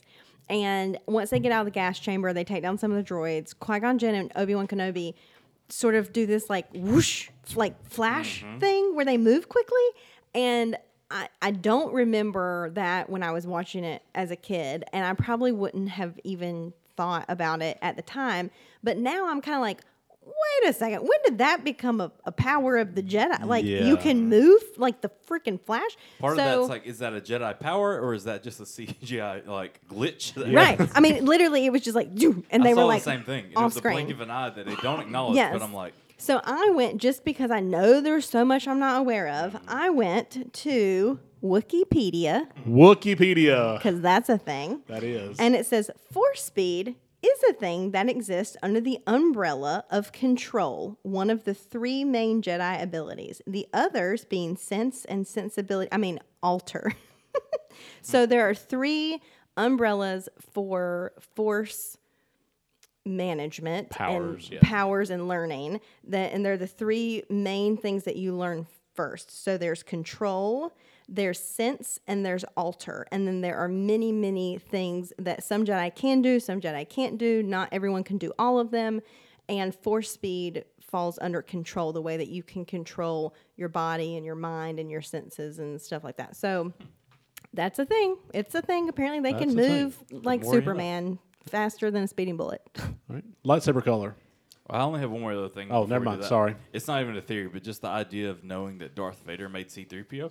Yeah, Like that's kind of cool. And he ends up on his ship later and everything else. Like, does he remember building him? Or like, and I know too, a lot of those droids look. I was going to say there's Similar. there's a protocol droid at the very beginning of this movie that looks just like C-3PO except for it's silver. right But So- at the same time, though, he has the same name. So like, it's the name that Anakin. Yeah, gave. but how, how often do they name like? I, I look at droids. You know, uh, it's like how often do people care about what they're actually named? right You know, I think C-3PO and R2D2 and BB-8, um, we know them because they're characters, and Sure. you know they want to sell us all the merchandise. Um, and some of the characters know them because they spend a lot of time with them. But R2D2 originally was just one of many uh, droids, astromech droids on that ship. They didn't even know who. Um, they didn't know what it was when they brought it in there. What's the uh, call sign? Uh, it's R2D2. I mean, so I mean, I, I, I can see where if um, C3PO is on a ship that Vader wouldn't really care what the droid's name was. But, Makes sense. um, all right, lightsaber color, purple purple for me as well. I actually owned a Mace Windu action figure because of the purple lightsaber. nice I looked into online what each color means. Yes, you i did not And then to figure I out thought about it which- and I was like, nah, I ain't got that time. and I think I would be green. Uh, it says this color is associated. of course she would be. Well, like I didn't know. I didn't know if I'd be green or blue, but it says this color is associated with those who value concord, harmony, or helpful, cooperative, spiritual, and demonstrate goodwill. So I was like, I would hope that those are the things I would hope that I would demonstrate. Right. so what does uh, purple mean then Nothing. It means that uh, that means that Samuel L. Jackson Samuel L. wanted to stand wanted- out wanted in a to be able to see perfect that's why i like it i'm purple because i want to be I just thought it looked cool. it does Um, look awesome I looked into it online because at Disney now and Star Wars, like you literally can build your own lightsaber. which we will do when we go to Star Yep. Wars Land. we need Yep. this. We need this whole. I thought about it today. It's like we need a big budget, We need a big the budget trip and a first month off. and a month off from work so we can That's go do right. everything. but we need a, a budget for Star Wars Land where we literally do lots of Yeah. things from there, and then mm-hmm. another one at Harry Potter World. Where That's it's right. Like we buy all the things that we Wands wouldn't and ever buy just lightsabers. by ourselves, but since we're all there together, we're going to buy. But there you get to choose your color and every, I mean, you build everything. But watching that Team made me. purple. Well, maybe, watching that made me more aware of all the colors because there's like there's a white, there's yellow, there's black, like there's all these other colors that you don't typically see in the main things. Mm-hmm. Yeah. I think we see with Rey, and the newest one, it's either white or It's yellow. yellow, Yeah, yeah. and that represents a balance between the it's good. not necessarily one or the yeah. other. Um, two two quick lightsaber things, then I have a, another random thing to add. Um, the green lightsaber originally only existed in the uh, Return of the Jedi because you would not be able to see the blue against the Tatooine sky, so they changed it green. Um, but then also, um, Qui Gon had a green saber, um, whereas Obi Wan had a blue, and he Obi Wan kept the blue saber. But in the next movie, Anakin has a green saber, and some theorize that that green saber um, represented that it was like of a higher Jedi order or like a higher class, and that Anakin was already kind of showing that he thought he was better than Obi Wan by getting. I mean, yeah. So that boy does get uppity. my my last random uh, thing uh, is the idea of machete order. Okay, and this is referring to um, what order do you watch the Star Wars films in? Some say you watch them in the original release orders. Some say you watch them as they were intended, one through six, or now one through nine. Um, again, this um, machete order thing came out before the uh, the newest trilogy. Um, but there, you know, they said two obvious options. You watch them in release order or episode order. Um, they said the problem with episode order is that it ruins the biggest twist in movie history, which is Darth Vader is Luke Skywalker's fa- father. Right. Um, and you know, some some people think that that really doesn't matter since it's common knowledge. But if you have people who've never seen it and you show them that, and then you know, there's videos out there watching Star Wars for the first time who had no idea the reaction is I don't know if I believe that. priceless. I don't know if That's I like believe one that. of the most known things ever. Yeah, I don't there know are if I still believe. some people who have no Well, idea. Erica never watched Star Wars, and so we, I think it was last summer or last time last year, we went through it. Like, okay, we're getting the main three. You've never seen it. And so there's that part of me that wanted to tell her, and I got really excited, but I was like, no, this is a big surprise or whatever. And then, like, it Mm-hmm. happened. I was like, ah. And she's like, everybody knows that. That's Right, that. Like, right. That's what I'm saying. It's the cultural zeitgeist. There Yeah. are some people who don't. I don't believe I that. know. Okay, They're if, lying. if you say so. Lies. Trying to be hip. Um, Lies. so um, they, they say neither order is really ideal. So the guy introduces machete order. He says, watch them in this order four, five, two, three, six. You may notice episode one is gone. Um, and we'll get to that in a second, but he has them in that order because it, I hate it. it preserves. I, I would not last it, watching that. One. it No. preserves the twist, and then you watch two and three as like a flashback before you get to the final conclusion. Now, again, before seven, eight, and nine. But why skip episode one? He says, uh, I'm not going to sit here and bag on how awful episode one is. I'm not even going to try to act like episode two is better or tell you that episode one ruined my childhood. The reason to skip episode one isn't that it's bad, it's that it's irrelevant. Well, that's yeah. If you accept my suggestion that Star Wars the saga is really about Luke's journey and his decision to accept his hero's burden by saving not only the galaxy from the Empire, but his father from the dark side, then you'll find that everything that happens in episode one is a distraction from that story. Um, every character established in episode one is either killed or removed before it ends Darth Maul, Qui Gon, Chancellor Valorum. They might be unimportant, Nute Gunray or Watto, or established better in a later episode like Mace Windu and Darth Sidious. Does it ever matter that Palpatine had an apprentice before Count Dooku? No. Darth Maul is killed by the end of episode one and never referenced again. Now, again, he has been, but- Right. But, still, um, you know, does it ever matter that Obi Wan was being trained by Qui Gon? Nope. Obi Wan was well into training Anakin at the start of episode two. Qui Gon's irrelevant. As much as we love him, I he's, mean, he's irrelevant. I do agree with him that there were. I was watching this movie, and there were a few times while watching this movie where I honestly thought, "What is the point?" Mm-hmm. Like there were so many things where I was just like, "None of this matters." Yeah. I mean, we're we're showing essentially how Qui Gon Jinn found Anakin Skywalker. Yeah. So That's he- it. Here's what gets removed if you take episode one out completely. No Jar Jar, basically. He has five lines in episode two and zero in episode three. Bless. Uh, no midichlorians. Um, Great. no Jake Lloyd. No confusing Padme Queen switcheroo. Less confusing master apprentice relationships. Darth Sidious is training Count Dooku. Obi Wan's training Anakin. No other trainer trainee relationship exists to confuse the backstory. Okay. And no force, you know. Babies. uh, Jesus. Yeah, no, no force Jesus babies. No Jesus Force. Force Um, Jesus. you know, we simply don't know or care who Anakin's father is. And yeah, so I feel like I understand that, and it's worth losing some of those. But to me, I much rather see young Anakin the way he is, where he's just a happy child. Yeah, and that- talented, that like, makes to sense, see too. That I to just- see the transformation versus by the time the second movie starts, Yeah. he's already He's already- yeah, he's a al- snarky kid. But and it's here's the thing: I am not, Well. I am not standing this. I thought it was just an interesting yeah, yeah. thing um, that some people swear by. Hey, don't even watch episode one.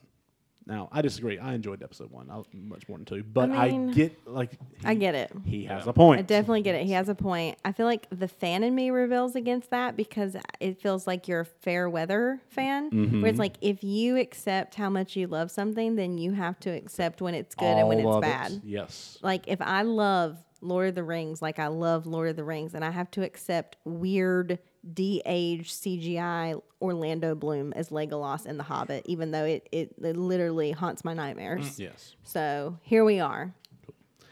Um, last random thing I had is um, Pepsi released cans with different episode one characters on. There was 24. I in do all, remember that. and I collected them all. Oh yeah, Yes. still got them? No, no, they got thrown out.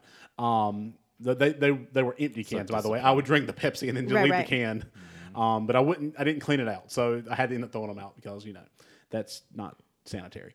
But they had um, Boys. I know Ugh. boys. Ugh. Um, they had Pepsi, Mountain Dew, Diet Pepsi, and caffeine-free Pepsi. So I had to drink. Four, I literally searched for You had to had drink, to drink so Diet much Pepsi. soda. um, and but I had all twenty-four of them, which You literally could have just kept it like sealed, and it would Mm-hmm. have been fine. I could have. But as a kid, I wanted to drink soda. so. I mean, Anyway, what's your what the what moment? The moment where you geeked out the most in this movie? I look back more as a child seeing it versus me seeing it now, and it was just the lightsaber fight for me. It was just seeing. That's what I knew about Star Wars and loved it from being a younger kid. So seeing it now, this is like this is my Star Wars fight. So Yeah. Mine was the reveal of the double-sided lightsaber. Mm. It's like, oh snap! It- Yeah. it's about, it's about to get started. Yeah. y'all. I think as an adult, this movie honestly didn't have a what the what moment True. for me. Yeah. yeah, that's fair. I don't know. There's a couple moments for me though. I was like, like I said earlier, which woman's which? What the Wait, what? There's that old man. he becomes the emperor. Who are you? Meets a Jar Jar Binks. Okay. Oh. Who won the movie? Dun, dun, dun, dun. I'm not going first this week. Kyle. Eric or has Ashby. learned his lesson. I have two different ones, but I'm going to stick with the one I wrote first. Is Senator Palpatine. Um, my other one was Anakin. I wrote Anakin as my other one. Senator Palpatine is the one I'm going to go with because I wrote him first. Um, I said that, or Darth Sidious, whoever you want, however you want to go with that. But I said, uh, Our good pal Sheev. yeah, Sheev. um, I just said with everything else going on in this movie, it gets so busy. But as that's happening, he so smoothly slides in and gets everything in order the way he wants it. Slides right up the pole, turns around. He's like, "Okay, here's this kid. He's going to turn around and be, you know, I'm going to keep my eye on him to train him." Um, and I was listening to like, on binge mode. They explain a little bit deeper too about the Sith, where there's only two at all times. Yes. and it's because pretty much one's the master trains the younger one. The younger one wants to be, you know, Wants to they be the both- master, They're seeking so- power, so it's they kill each other constantly. Yeah. So he's already thinking about, you know, well, Darth Maul's gone now. This young kid that could potentially hold all the power never seen before, he's the one I'm going to choose. Like, so in the end, he's secretly by the end of the movie, he's got that Got like, everything he little wants. snark on his face. But And young Skywalker, we'll watch your career with great interest. I'm Yeah. like, I bet you will, buddy. Ashby, who won the movie? R2D2 wins oh, every snap. Star Wars movie. Oh. He's one of the few characters who's made it through every single movie. Outwit, outplay, outlast. Wow, I even brought Survivor in. My love of Survivor is coming in. Here. I'm glad that I went first because honestly, R2D2 was always my favorite character growing up. Like him and Chewbacca were like hand in hand. So So I had I had three um, contenders here, but the first one was Senator Palpatine. Um, Makes sense. Qui Gon, in you know, in the sense that he had one movie, Yeah. and he killed it. I wish True. she had been in there. True, much true. but both you know literally and you know figuratively and then obi-wan who comes out of this as you know on the you know jedi master his new apprentice whatever but i agree senator palpatine as someone who got everything he wanted in this movie and the chess pieces were moved into place uh, even to the end where Mace Windu and Yoda were talking about, you know, there's always one, uh, a, apprentice and a master. Well, which one was destroyed? And then camera pans over to him. Yeah. And it's like, that's not obvious. Okay. Nothing to see here, folks. Move it along. so, um, Ashby, I'm sorry. I do love me some R2, R2D2.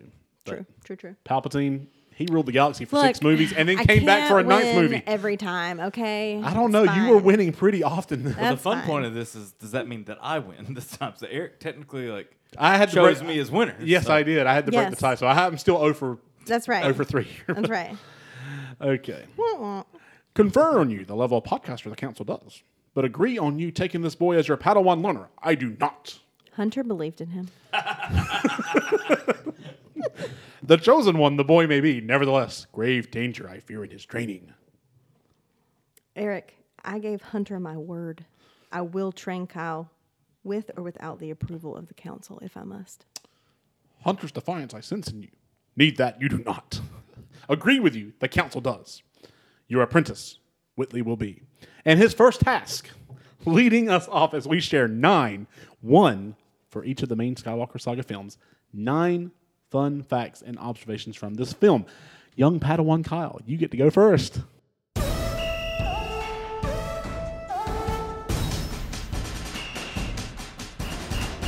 Since I was so pumped on the lightsabers earlier, I'll throw this one out. This is the first movie we ever see the lightsabers activate and inactivate. Mm-hmm. Because in the olden times, they did not have the ability where they have CGI in this movie. So they, if they showed it in other movies, they had to use two different clips, like one where they were just holding the handle, and then one holding it with the light up blade in it, and just kind of clip them together where it makes it work. Or they would do it off scene where you'd hear the sound of it off the scene, you know, in the background. But this is one of the first times, especially as we talked about with Darth Maul, where you see it slowly come out on both sides, where they, you know, and multiple times throughout the movie, um, where they're actually activating, and you get to see and experience that as well. Cool. Number two. Um, so, Kyle, you mentioned that you had trouble with the whole Queen Padme switcheroo. You weren't the only one. When fully dressed and in makeup, Natalie Portman and Keira Knightley resembled each other so much that Keira Knightley's mother, who visited the set, had trouble identifying her own daughter. What a bad mother. Yeah, terrible, terrible. Ashby, number three.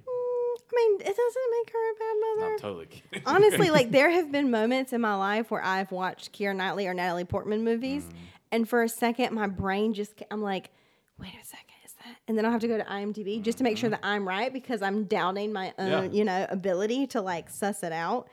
Um, anyway, so I put, you know, Hunter kind of mentioned this in his summary, but I remember I was watching it and he calls him Willow because he did play Willow, but also Professor Flitwick. And I think it's Reese Davies. Is that who plays Professor Flitwick in the Harry Potter movies? He also plays Willow, and he's in. You see him really quickly in a flash um, in the pod racing scene. I'm trying to look it, it- up really quick. He's um, Warwick Davis? Warwick Davis. thank Warwick you. Davis, yeah, Warwick Davis, who also took over R two D two um, after uh, Kenny Yes. Baker passed away, and he was uh, the um, Ewok in Return of the Jedi as well. and I think in this movie too, he plays. It's like um, what's his name? The guy that Han shot first. Oh, uh, young Greedo. Yes, there's like I don't think it's Groot, but like the same species. Him, Yeah. You see him walking around. He's also that character. There's a deleted scene where it, it, he's actually named uh, Greedo, and he's picking on Anakin. Yes, Warwick Davis. Sorry, I could Warwick not Davis. remember his name. Warwick. Davis, yes, that's cool. Anyway, Number four, Kyle. Let me go back. Uh, Michael Jackson wanted to be Jar Jar Binks in this movie, and he was full full blown wanted to be Jar Jar Binks in this movie. Uh, he envisioned playing. Misa Jar Jar Binks, woohoo! Uh, it says he envisioned portraying the character in all out prosthetics and makeup, but Lucas wanted Jar Jar as a CGI creation, and it didn't work out. Side note, um, another one of our form- formidable high school memories. Um, every year they have something for the uh, Johnson County um, Ed Foundation, a little spelling bee, where they have uh, staff uh, teams and there's also high school teams that compete to raise money. And I was chosen to be on the senior team my senior year. And we decided to come as people from like the 80s. And as the only guy in this group of spellers, a four person team, I came as Michael Jackson. Well, With now my- you know what you'd be for Halloween. with my with my single glove and my little hat. Michael Jackson slash Jar Jar Binks. Yep. Love to see it. First cosplay ever. I'm sure it's not the first. I'm sure it's not the, so many things I could say, but I- Oh. I won't say any of them. on on the air. Just keep me safe. Number five, uh, according to Star Wars canon, Obi Wan's hanging braid is a Jedi tradition common to all Padawan learners. When his master feels that he has reached proper maturity, he cuts the braid with his lightsaber, signifying that the student is now a full Jedi Knight. just just leave that there. that look, I was hoping to get that look. Ashby, you, you have number six. There's So many things. nothing to see. We got to get to the end of this episode. metaphorically or otherwise. Otherwise, if you would like to, um, family show, family show. if you would like to waste ten minutes of your life, you can go to YouTube and search "What is the most comfy Jedi council seat" and watch a ten-minute video of which council seat uh, set like which um, designed council seat because each one each member has their own sort of design. Which one would be the comfiest? I'll just There you go. leave you that little Easter egg. All right. Have fun. Number seven, Kyle. I feel like there's so many that need to be said, but two of them are kind of obvious. So Yep. I'm gonna wait till the end, and if not, I'll speed round them real fast. But um, Speed round them now. well, okay. Well, I don't want to steal anybody's. But It's okay. I got 25 to choose from. Okay, so- great. Uh, E.T. makes an appearance in this movie. This Yes. is the first like hidden thing I ever saw in any movie, where all of a sudden he's him and or at least There's like his three of them, his species. Sogians or Sogians, where in a bottom corner during the big Senate meeting, they're there like cheering on. Uh, there's also let's see. It said Ewan McGregor would frequently make lightsaber noises during his fight scenes, and this was noted during So production and people, when you're for the final when you're film. kids and you're playing, you know, you make the sounds. Ewan McGregor did the same thing As as, an actor. They had to edit them out. Zoom, zoom, Um, zoom.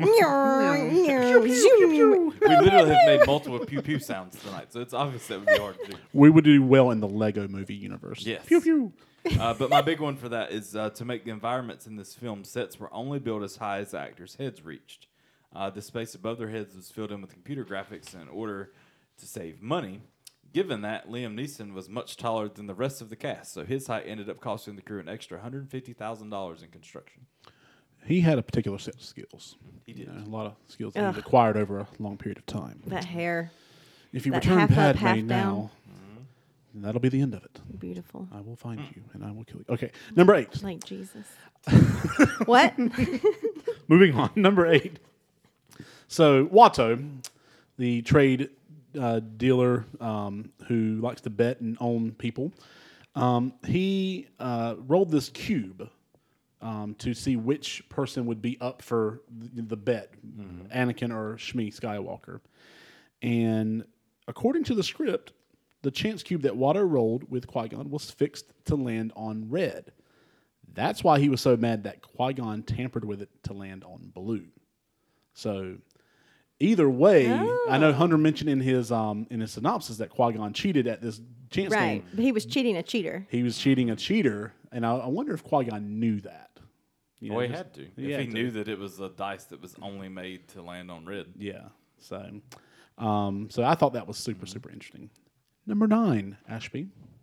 So uh, Jake Matthew Lloyd played An- young Anakin, and he's sort of had a series of unfortunate events in his life, um, arguably like many child stars.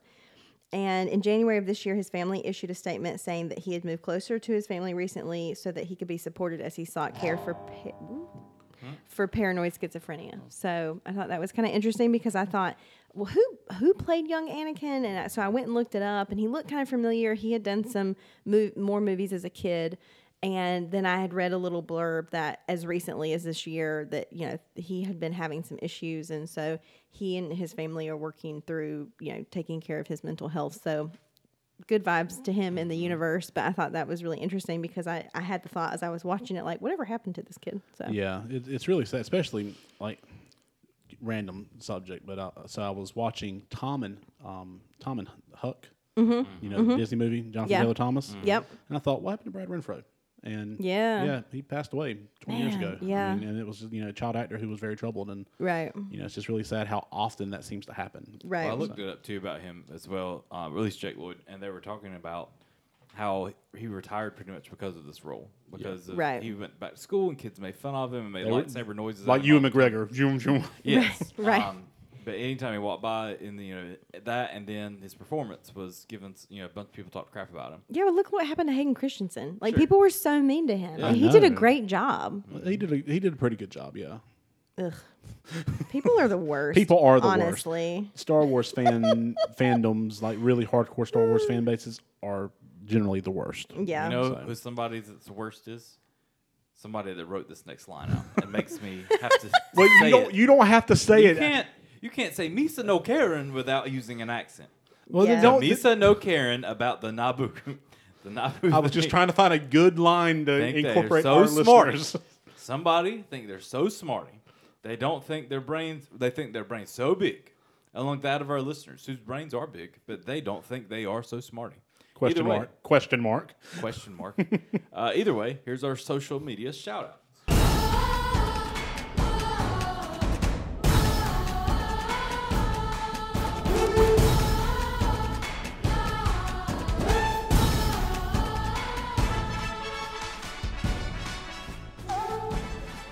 Let you write the script next time. No, I'm not good at that. I know. I'm just saying. It's not a bad line.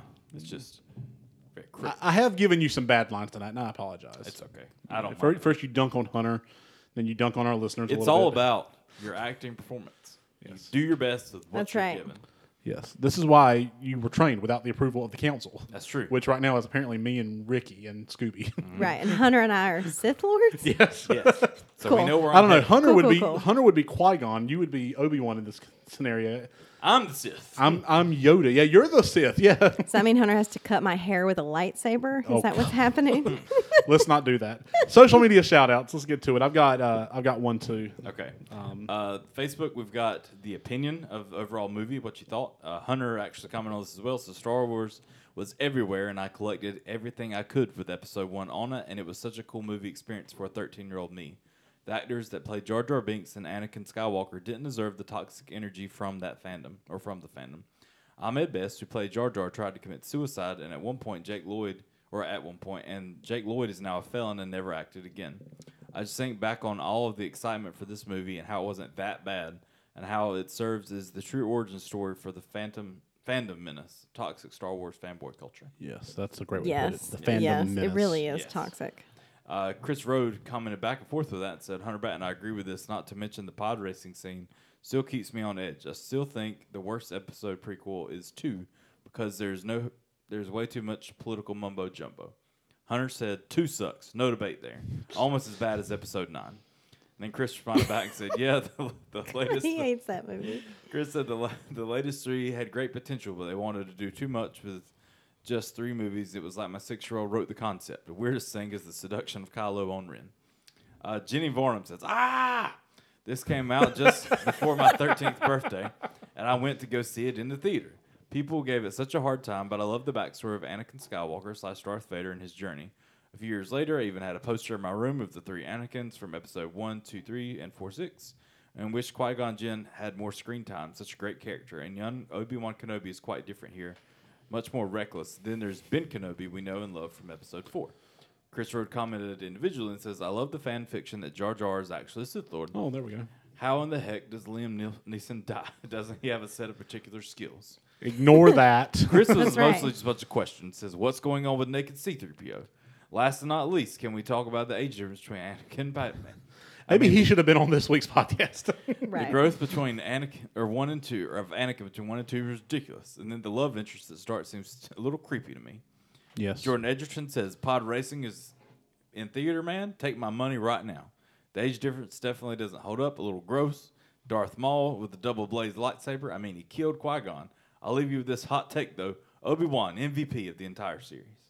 Ethan Brantley says the timeless Liam True. Neeson, and that other fish amphibious guy that no one liked. Laugh out loud. Yes. Amanda Gaddis said, I was introduced to Star Wars by my best friends. I think it's Lee and Amy. It could be Leah. Leah. Yeah, it's Leah and Amy. Look at that. Leah. Look could at be you Leia. coming in the clutch. Yeah. I have fond memories of being excited to go to theaters for new Star Wars, midnight premieres, all of it. The prequels get a bad rap, but honestly, there was some great world building, and they gave us Ewan McGregor as Obi Wan, so I remember them fondly. Um, Stephen Such says, "Them midichlorians, though." For real. For reals. I would argue the Obi Wan is the MVP of the whole series, by the way, because you know no excuse for not telling Luke that Darth Vader was his father. So what I told you was true from a certain point of view. It's like, no, you you lied. You lied. Like from a certain point of view, you definitely did not tell me the whole truth. You 100% lied. Uh, the only other question we asked today was, okay, what's your opinion on Jar Jar Binks? Because everybody seems to have one. Uh, Facebook John Wise said he was in the first one I ever saw with my older cousin, or first one I ever saw. It was the first Star Wars movie he ever saw. So my older cousin took me to watch it because he's a huge Star Wars fan. I loved him, but was told that I was silly, uh, or was told I was yeah. Uh, and then on Instagram, Alicia Tegan said, "I loved him. I mean, he was goofy, and as a kid, it, it was this was genius. I watched it to watch him." Um, and Ressa Davadival, I'm sorry if I butchered your name. I'm sorry, it's just your name. But thought he was funny, and I was 25 when the time the Phantom Menace came out. oh, nice. I had a Facebook message this afternoon. okay. um, from Chris Batten, who is the softball coach at North Johnson High School. Uh, he said, "Didn't know you were a Star Wars guy." And I was like, "Well, I'm many, many things."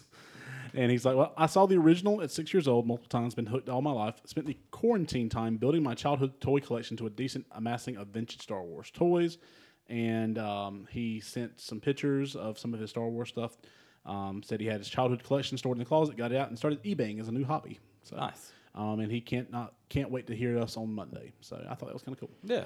So I found really quick because I know sometimes we do like updates on things. Um, I found a article that was literally posted today, which I think was funny, uh, from the Mary Sue, which is a um, female centric like girls geek uh, news website. And it says Hayden Christensen rumored to be in the Obi Wan TV series? Question mark. My hmm. teenage heart is a flutter. it says Hayden. Is that you or the? I wrote this. Yeah, Okay, I'm just kidding. promoting another medium you're on. No, here. I write for the Mary Sue. No, I'm just kidding. Uh, Rachel Leishman wrote that wrote this. It says Hayden Christensen coming back to Star Wars has been a long-standing rumor that has hurt me personally, mainly because I was a straight teenage girl when Star Wars: Revenge of the Sith came out, so I had pictures of Hayden Christensen all over my walls, and I've been hoping to see him one, once more in the Star Wars franchise ever since. Um, we got a taste of him in The Rise of Skywalker in the scene where Rey is fighting Palpatine and has the power of the Jedi behind her back, and they all speak to her, and he's one of those figures. And obviously, we also know that he was superimposed into the ending of Return of the Jedi, which I thought was really cool. Some people didn't like, um, but I thought it really tied them in as much as they could. Yes. Um, and then it says, but now, according to LRM Online, it is a top shelf rumor that Hayden Christensen is working on a deal to come back to the franchise in Ewan McGregor's Obi Wan Kenobi Disney Plus series. Since that series is supposedly set between the prequel movies and the original Star Wars trilogy, it would mean that Hayden Christensen would be Darth Vader, right? Mm, theories Not necessarily. theories are floating that Obi Wan would see Anakin as some sort of dream force ghost, and that it isn't just a cameo either. He would he's rumored to be considering as, as a series regular. Um, while this is all speculative, it's interesting because so many of us are invested in these two characters because of the prequels. Um, with the Clone Wars animated series also telling more of their story together, this could be some sort of flashback tactic to tell us part of that story while still giving us a glimpse into the time that Obi Wan spent on Tatooine. So it's a rumor still, but it's interesting to think that maybe, you know, Hayden Christensen, I feel like, was really like vilified unnecessarily. And, you know, we'll talk about that, I'm sure, when we cover the next two movies. But I think that, you know, the, the fandom, um, the fandom menace has had time to cool their jets in the last decade and has kind of seen how unfairly that they treated him. I think he did a great job as Anakin Skywalker. And I would love if if there were two characters I would love to see more of, it would be him and Ewan McGregor as Obi Wan Kenobi. So that news excites me if it's true. Hundred percent, and I- I'll say this: I thought he did fantastic in Revenge of the Sith, and I felt like he didn't really have a lot to work with in Attack of the Clones because that was just a bad writing job by George Lucas. Right. I mean, Right. when, like when you're talking about how much you hate sand, no one talks like that. Right. Right. Except for me when I'm mocking it. Uh, It gets from- everywhere. For me, I, I see how they've done with the Mandalorian and how great of a show they did, and how more serious it kind of. It has its funny moments, but like compared to the movies, it's a lot has a like a more of an adult tone, I guess it would be. And so if they could do something like that with Obi Wan and them, I feel like it could be a really good success. And I feel like they probably will since they've already seen the Mandalorian and what they've done with that.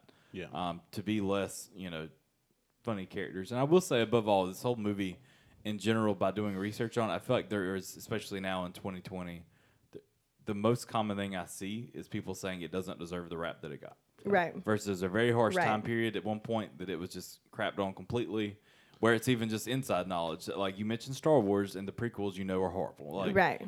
And I think, you know, like the I early days of the internet. Yeah. Yes. It's the inside joke. Luck, luckily, they got the internet got better as time went on. Oh, wait. What? anyway. What? All right, friends. Big thank you to Ricky Lyles and Tim Hutchison for all of their contributions to today's episode. We hope that you enjoyed this discussion as we did, as much as we did, and that you're as pumped for the rest of this journey into Star Wars films and other pop culture entities as we are. Next week, Ashby's on vacation. That's right. Boo. Deuces. She promised she would come back. We'll see. And Maybe. We'll, we'll see. I might have some kind of like epiphany while I'm on vacation that I'm Yeah. But Forget it. not meant to be here.